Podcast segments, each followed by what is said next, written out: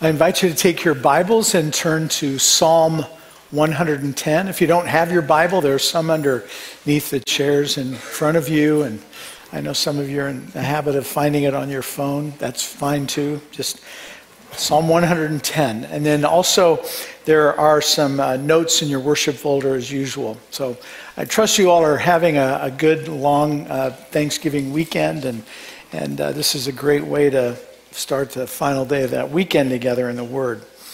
You know, if you like looking at different Bible translations, uh, you might recognize the name J.B. Phillips. Uh, he wrote an early modern translation of the New Testament, actually in the late 1950s. Uh, I've enjoyed reading that a lot and also enjoyed some of his uh, in particular, one of his other books was one of the first books I read when I was a freshman at Wheaton College called Your God is Too Small. Sometimes even Christians can have wrong views of God. Um, I know for sure those who aren't following Christ will have wrong views of God. I'll ask some people sometimes uh, who say they don't believe in God, and I'll say, Tell me about the God you believe in. And I'll say to them, that's not the God I believe in either, because that's not at all the God of the Bible. Um, so there are a lot of inadequate views of God that are out there that we can often have, even as Christians. So I, I thought it would be helpful to read just the titles of the chapter, uh, the chapters of, of J.B. Phillips' book, Your God is Too Small. And maybe um, these are ones that you've thought of God like, or you're tempted to, or you know people that do. But here are the chapter titles from his book, Your God is Too Small um, The Resident Policeman, uh, The Parental Hangover, The Grand Old Man, Meek and Mild, Absolute Perfection, The Heavenly Bosom, God in a Box the managing director, second hand God, perennial grievance, grievance, the pale Galilean, and the projected image. So, how many of those chapter titles do you think actually become, have, have become deeply held beliefs today? Maybe by people you know. We tend to act and live our lives in the way we think of God, who God is. And if we have an inadequate view of God, that's the way we're going to live our lives. So, what's the first thing that comes to your mind when you think about God? It's important to think of God the way the Bible describes him, and Psalm 110 corrects some of the wrong views that we can have of God. Uh, this is a royal psalm about kingship that Jesus and Peter uh, both say David wrote, and this is on your outline. He wrote it about the Messiah. So that is the subject of Psalm 110. It is the Messiah. David definitely wasn't writing about any of his own descendants because no Jewish king was ever a priest and was definitely not a priest forever, which is described in this psalm. And also, no Jewish king ever conquered all the rulers of the whole earth, as it talks about in verse 6. So, this psalm gives us two pictures of God the Son, the Messiah. Two pictures from the past his exaltation as king, and also his consecration as priest. And then there's a third picture from the future. We see Christ's victory as the conqueror over God's enemies. He's a king and he's a priest, and finally, he is a conqueror who will judge the nations and the rulers of the earth. So follow along in your Bibles as I read Psalm 110 to us. The Lord says to my Lord, Sit at my right hand until I make your enemies a footstool for your feet. There he is as king. The Lord will extend your mighty scepter from Zion, saying, Rule in the midst of your enemies. Your troops will be willing on your day of, of battle. Arrayed in holy splendor, your young men will come to you like dew from the morning's womb. The Lord has sworn and will not change his mind. You are a priest forever in the order of Melchizedek. The Lord is at your right hand. he will crush kings on the day of his wrath. He will judge the nations, heaping up the dead and crushing the rulers of the whole earth. He will drink from a brook along the way, so he will lift his head high. This is God's word to us today. And as we've been doing all along with all the Psalms, this is the 14th uh, Psalm that we've done. We're going to unpack this Psalm together. So, the first thing we see in verses 1 through 3 is that Jesus is exalted as king. You know, there are so many movies that, in one way or another, reflect the great story that we have in the Bible of Jesus and the gospel. Um, I'm, I'm, I'm, guessing, in fact, I'd love to see a show of hands. How many of you have seen the movie The Lion King? Yeah, I think most of us have. Um, I, I, I, think that you uh, know that it tells the story of a king's rise to power. So, from the moment the movie begins, Simba is branded as the heir to the throne. And he's designated to that office at the start of the movie by the baboon Rafiki, who lifts up Simba before the animals of the kingdom as, as they bow down before him. He is the future king. And the rest of the story describes Simba's exile and then homecoming to Pride Rock. And when Simba returns there, he has to battle for the throne against his evil uncle Scar, who has stole um, his kingship or tried to.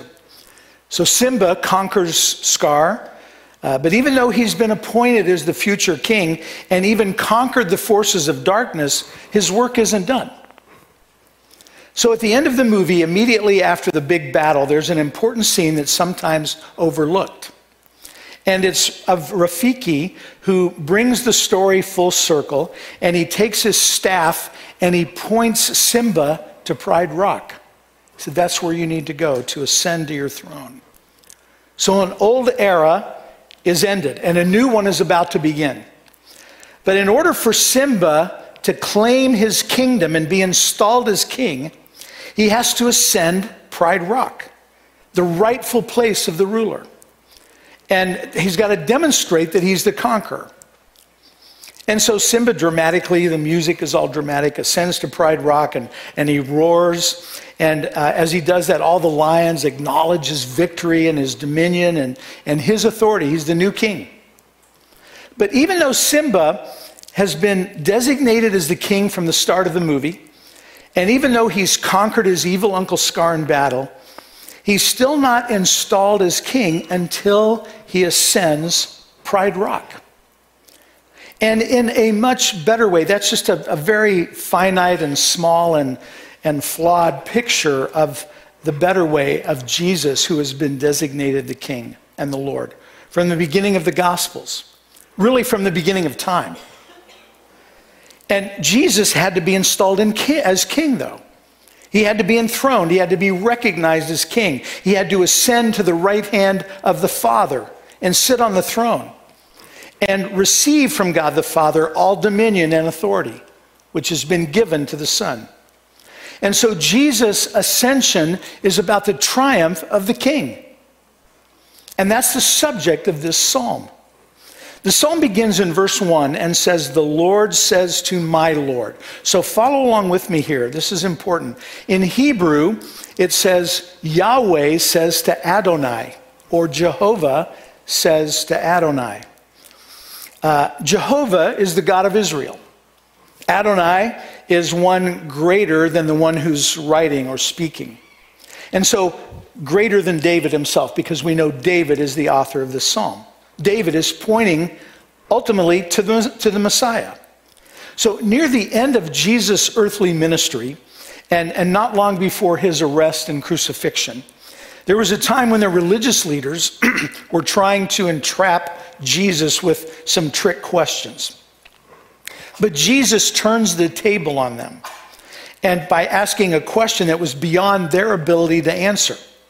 And he says this in Matthew 22 Jesus asks, What do you think about the Christ? Whose son is he? And uh, well, they think that they've got this one down, and so they thought the answer was easy, and so they say the son of David. And Jesus continues, so this is from Matthew 22. How is it then that David, speaking by the Spirit, speaking of Psalm 110, calls him Lord?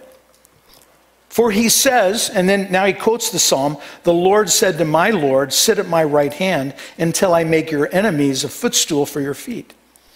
If then David calls him Lord, how can he be his son? So that's Jesus' response to the religious leaders. So, what seemed to be an easy question all of a sudden becomes a very profound question.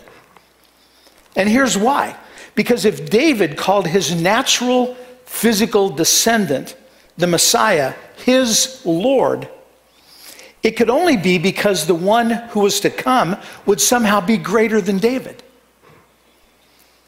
And the only way that could happen is if the Messiah were not, was not just a mere man.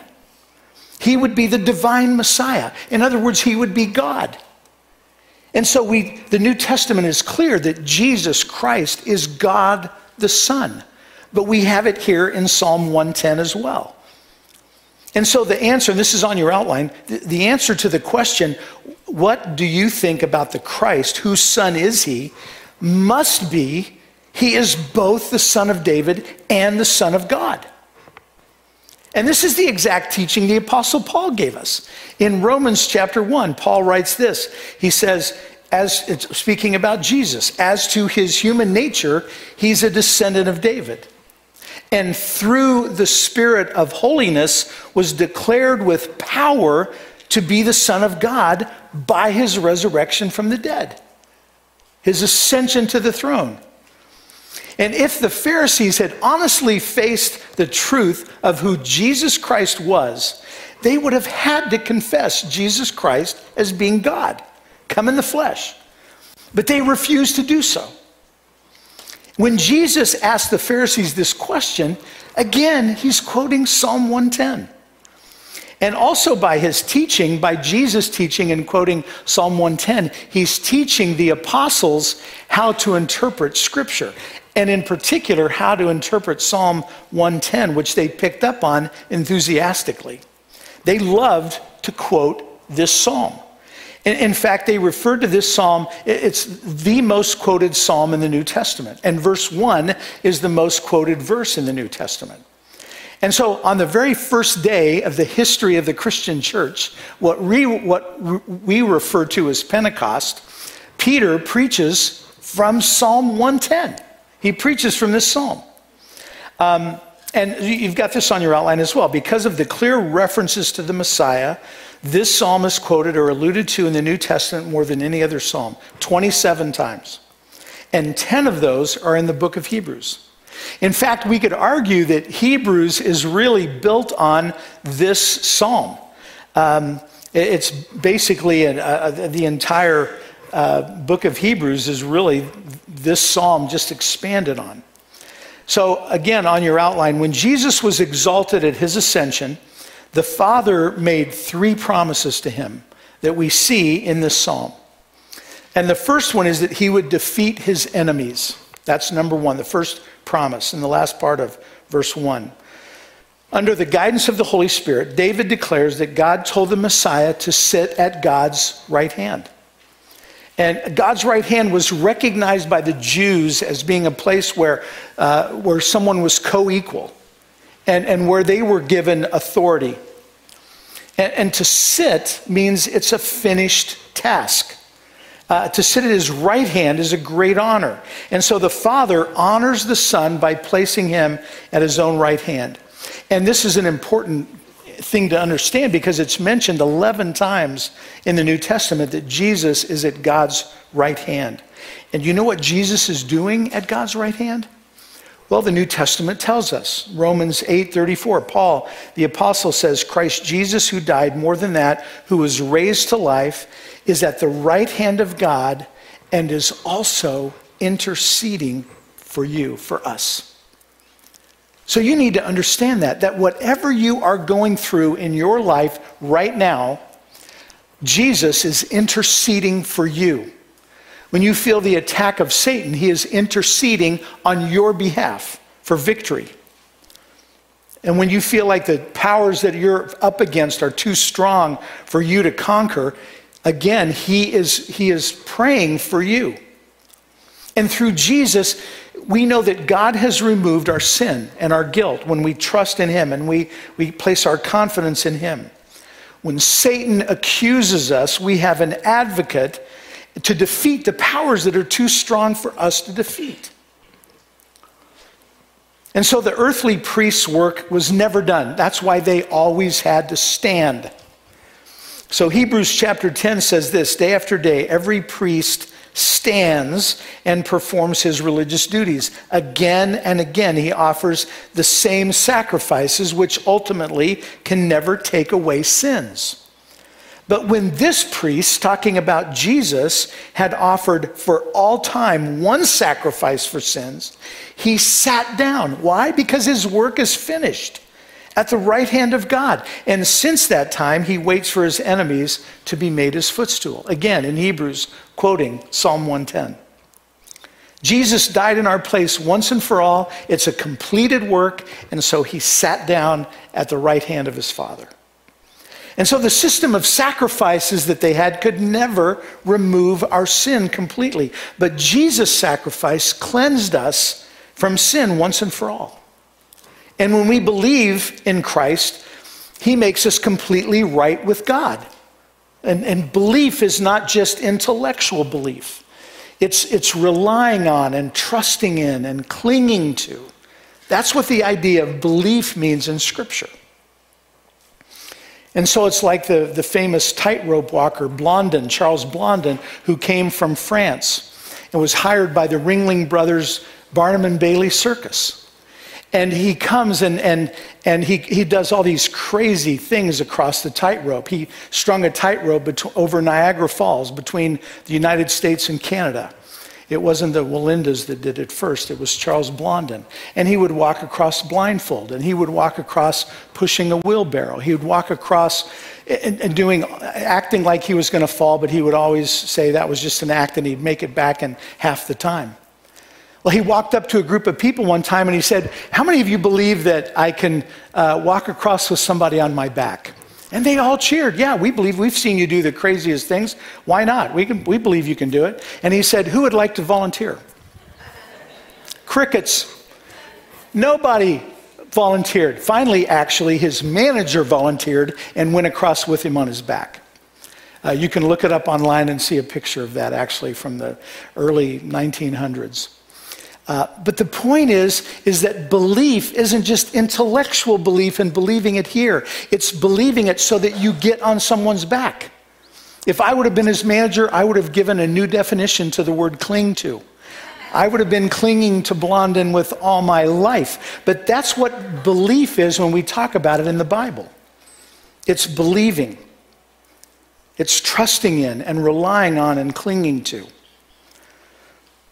He's pleased with us. He's pleased with that we can obey him and we can serve him, that we have a, a loving relationship with God. But our service does not save us. And then David writes, Until I make your enemies a footstool for your feet. The metaphor of using the enemy's soldiers as footstools meant that they were going to be defeated as described in verses 5 through 7. We'll get there. But Jesus is the place of authority. Paul said this in Philippians 2 God exalted him to the highest place and gave him the name that is above every name.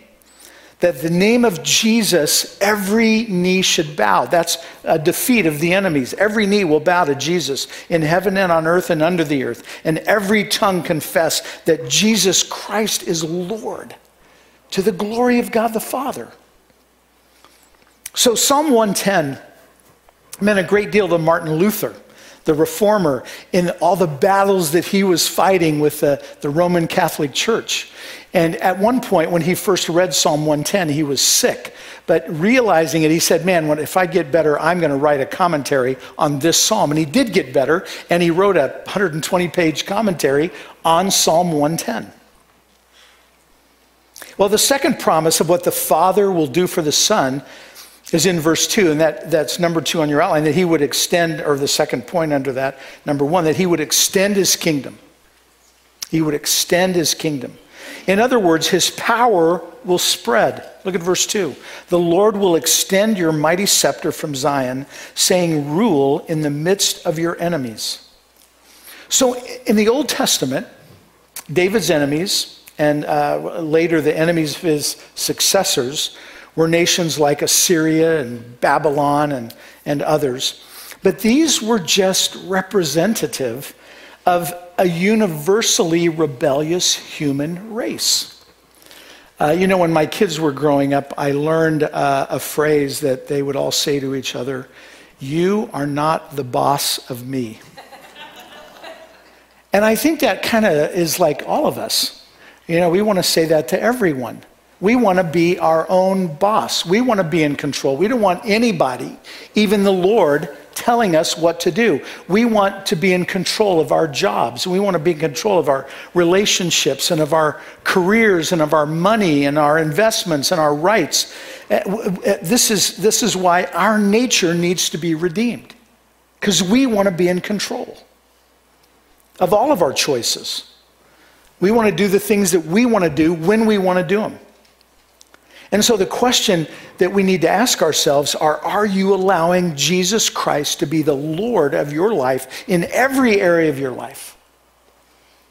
Sometimes we give him control, but then we take those things back. Sometimes we give him control, but we're holding on the whole time and said, Yes, Lord, you can be in control, but we're never letting go. We're holding on to those things. So, what is there in your life right now that you need to say, Lord, I know that you need to be in control of this area? And that's an area that I'm holding on to. What is it that you want me to do, Lord? I want you to be Lord of the, my boss, my CEO, in terms of every area in my life. What is it that you have that you need to, to that you know that you need that Christ wants control of in your life? And you're not giving him control. Now, don't worry about the things that you don't even know about yet in Scripture. It's like Mark Twain said. He said, It's not the Scripture, uh, the passages of Scripture that I uh, don't understand that bother me. It's the ones I do understand. Those are the ones I know that I need to be applying to my life and that I'm not. Even though the enemies refuse to submit, God is in control. He rules from his throne. Are you submitting to his rule in your life? When Jesus was on earth, the disciples said, Lord, even the demons submit to us in your name. And so today, as we pray, as we share the word, as we depend on the Holy Spirit, God guides us and gives us victory. And you might think, you know what? Well, the Christian life is easy to live. The Christian life is not easy to live, it's impossible to live. That's why He's given us His Holy Spirit to partner with us as we live the, the life that He's called us to live. We can't live it on our own power, but we can live it by the power of God in us. And 1 John 4 4, John writes and says, Greater is He who is in you than He is in the world. That's why we have the power of the Holy Spirit to live the lives that He's called us to live. And so, promise number one is that God will defeat his enemies. Promise number two, God will extend his kingdom. But how will that happen? Verse 3 is the key. The third promise the Father makes to his exalted Son is that he would give him a victorious army. His army will be willing to go with him into battle, and their willingness to serve their king will never be in doubt. Verse 3 Your troops will be willing on your day of battle. And what we read about in the book of Revelation, you've got the chapters on the outline, is that this army will assist him in conquering the final, the final enemies of the Lord. And verse 3 continues Arrayed in holy splendor, your young men will come to you like dew from the morning's womb. They will be willing volunteers. And this is what the king is looking for today. He's looking for willing volunteers to serve him. Are you serving the Lord? Are you doing something to serve him? That's what he wants from you. And again, he takes delight in our service, but we don't earn our salvation by our service. You know, one of the very first um, missionary biographies I read was from a man named Charles Studd, known as C.T. Studd, which is a great name, I guess. And um, he and his brothers made a name for themselves as outstanding cricket players. Uh, they were just unbelievable. I heard from somebody who was British, they said, you know, and knew the history of the Studd brothers. They said, think of Babe Ruth to baseball. That's what Charles Studd, C.T. Studd, was to cricket. Well, Studd graduated from Cambridge, and the world was at his feet. Um, after his graduation, his, his father, who was very wealthy, came to faith in Christ when an American evangelist named D.L. Moody came and preached. And uh, eventually, C.T. Studd prayed to receive Christ, the gift of salvation. And he wrote this about his conversion I got down on my knees and said, Thank you to God. And right then and there, joy and peace came into my soul. And I knew then what it was to be born again, like the Bible talks about. And the Bible, which had been so dry to me before, became everything to me. Sometime later, one of Charles' brothers uh, got very sick. And Charles was faced with the question as he wrote it out what is all the fame and flattery worth when a man comes to face eternity? I know that cricket would not last, and honor would not last, and nothing in this world would last. But it was worthwhile living for the world to come. C.T. Studd and six of his classmates from Cambridge eventually became known as the Cambridge Seven and took off for China as missionaries. Sometime later, um, Studd went to Africa as a missionary with the belief that God would be faithful to provide all of his financial needs. And so when he inherited 29,000 British pounds, which would be the equivalent in today's money of about $4 million, he gave it all away to three different, or uh, a big, most of it, to three different organizations, but he gave it all away. Three different Christian organizations. So when Studd went to Africa, he was questioned, why do you want to go in the middle of Africa? Why don't you want to go someplace that's easier? And he wrote this Some wish to live within the sound of church or chapel bell. I want to run a rescue shop within a yard of hell. And those are the types of volunteers and missionaries that we need today. Are you willing to do whatever God wants you to do? If you're young enough, are you willing to consider missions? Consider going to a people group that have never heard the gospel before? If you're older, maybe it's your grandkids that you know you need to talk to and you haven't talked to them yet, or your children. Or maybe children, it's a conversation you know you need to have with your parents. who don't know the Lord. But are you willing to be a willing volunteer to do whatever God wants you to do? Ask Him, Lord, what do you want me to do? We have a, um, a couple that are part of our church family. Haven't been here for a while because medically they're not doing great. Um, but they said they were uh, they were teaching a sixth grade Sunday school class, and one of the kids said to them, You know, we've been praying about what God would have us do. he was a medical doctor, she's a nurse, and they said, We've never done that before. Um, and so let's pray and ask God what He wants us to do. And they were uh, led to go to uh, Jordan as medical missionaries. He did surgeries, she taught nursing. Their mission organization approached him and said, Would you be willing to um, go to Gaza? And they said, No, we feel like the Lord has us here in Jordan, but we won't say no. We'll talk to the Lord about it. And so, after spending 10 years in Jordan, they went and spent 20 years in Gaza. Uh, I can't think of a, a, tougher place in many ways to be, but that's where they went. Just asking the Lord. So, have you asked the Lord? Lord, what do you want me to do? I'll do whatever you want me to do. Jesus says in Matthew 9, the harvest is plentiful, but the workers are few. Ask the Lord of the harvest, therefore, to send out workers into his harvest field.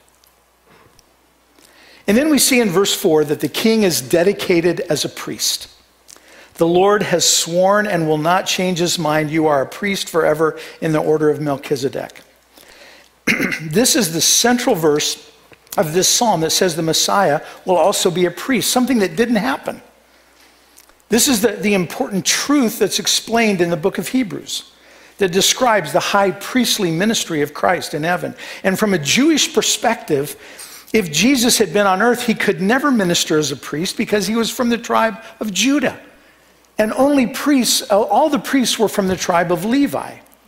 Every priest was. And so what he promises is that Jesus will be a priest to mediate for us, for God's people, as well as a king to rule over us.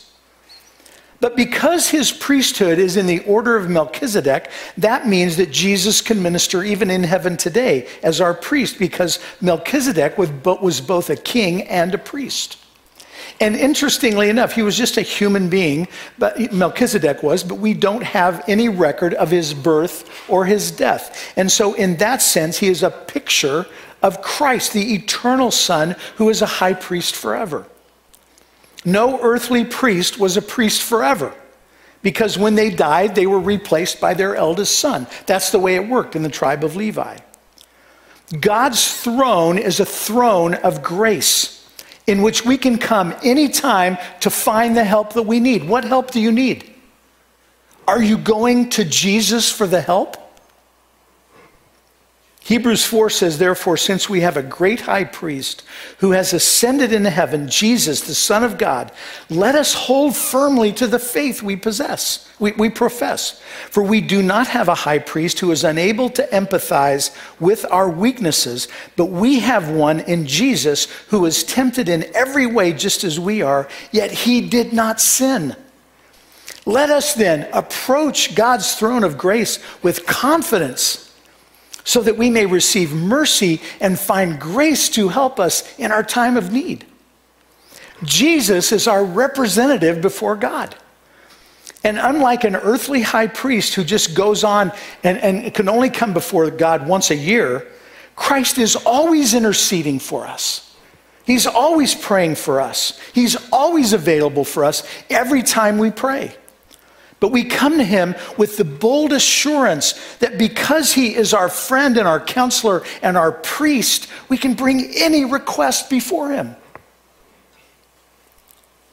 There was one theologian who gave a, uh, asked a question and then he gave a series of answers to it. The question he asked is if God became incarnate, what kind of man would he be? And he answered the question with these points. He said we would expect him to be sinless. We would expect him to be holy. We would expect his words to be the greatest words ever spoken. We would expect him to use a profound power over human personality. We would expect him to perform supernatural miracles. And we would expect him to manifest the love of God. Who does that other than Jesus? Of all the human beings who ever lived, only Jesus fulfills that criteria. He is our friend and our counselor and our priest. And then finally, in verses 5 to 7, we see the king priest that he is a conquering warrior. The Lord is at your right hand. He will crush kings on the day of his wrath. He will judge the nations, heaping up the dead and crushing the rulers of the whole earth. This is a warning that a day of judgment is coming. We sang about it. Everything that's wrong will be made right. That's that day. Today, though, is the day of salvation. That's what the Apostle Paul wrote in 2 Corinthians 6, where he calls sinners to be reconciled to himself. And that is that day of judgment when the Lamb of God will begin to roar as the lion of the tribe of Judah.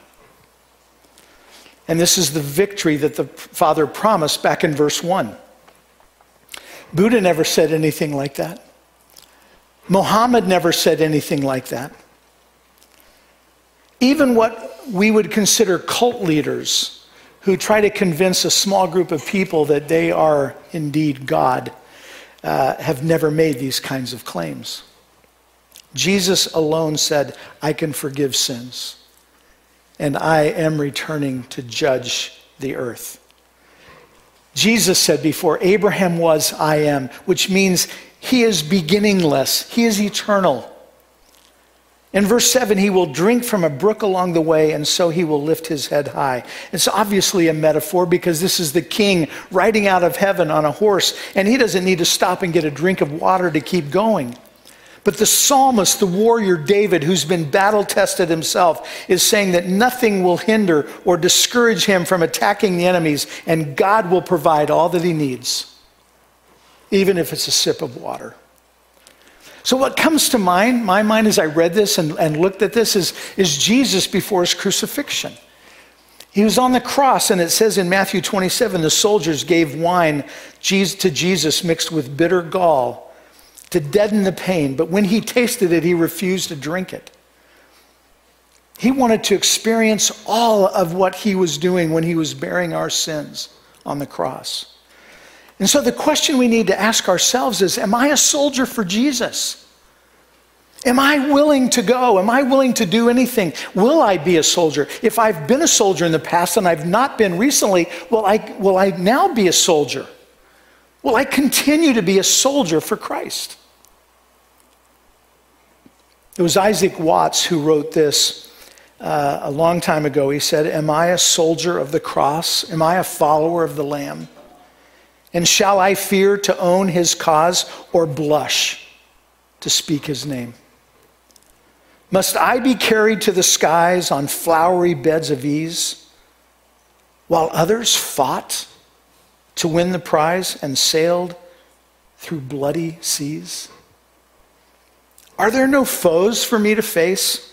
Must I not stem the flood? Is this vile world a friend to grace? to help me on to God? Sure, I must fight if I would reign. Increase my courage, Lord. I bear the toil, endure the pain, supported by your word. You know, as we've been looking at how we can pray these Psalms, this Psalm leads us to praise God for sending Jesus for us. But it's also a psalm that we can pray for ourselves to have a fresh commitment to serve our Lord with courage and with, and, and with faith, with faith, serve Him faithfully. So, this is your day to give Jesus control of what you have been holding back from Him. Maybe you have yielded yourself to God in the past, but there's some area that you're clutching onto. Maybe you've, you've never said to God, God, it's just, it's not just that I believe in you, but I want you to be in control. I want to surrender my life to you. I don't want to be in control anymore. I've messed my life up enough. Maybe you want to say to the Lord this morning, I hope you do, Lord, my time, my money, my relationships, my future, my desires, I give it all to you. I want to surrender to you, Lord. I want you to be the leader. I want you to be in control. Jesus is exalted, He is enthroned in heaven. Hallelujah. What a Savior. Let's pray. Father, our desire uh, is that we would be loyal to you. I pray that the truth would come into our lives and have its way with us until we know the one who is the way and the truth and the life, that is Jesus. Thank you for the example of men like C.T. Studd, who leave us uh, such a picture of courage and loyalty. May we be bold in our witness for Jesus today, right where we are, among our friends, among our neighbors, among our family, our classmates, our coworkers. By the power of your Holy Spirit, Father, overcome our obsession with our own needs and security so that we can truly be a part of the work that you are doing in the world. If there's someone here this morning who doesn't know you personally, we know, Father, that by your Holy Spirit you can draw people to yourself. And we pray that you would do that now. We love you. In the strong name of Jesus, we pray. Amen. This ends our series in the Psalms. Next week, we'll be starting an Advent series, so I hope that you'll be able to come back next week and celebrate Christmas with us. So, from Psalm 112, praise the Lord, hallelujah, blessed, fortunate, prosperous, and favored by God is the one who fears the Lord with awe inspired reverence and worships him with obedience, who delights greatly in his commandments.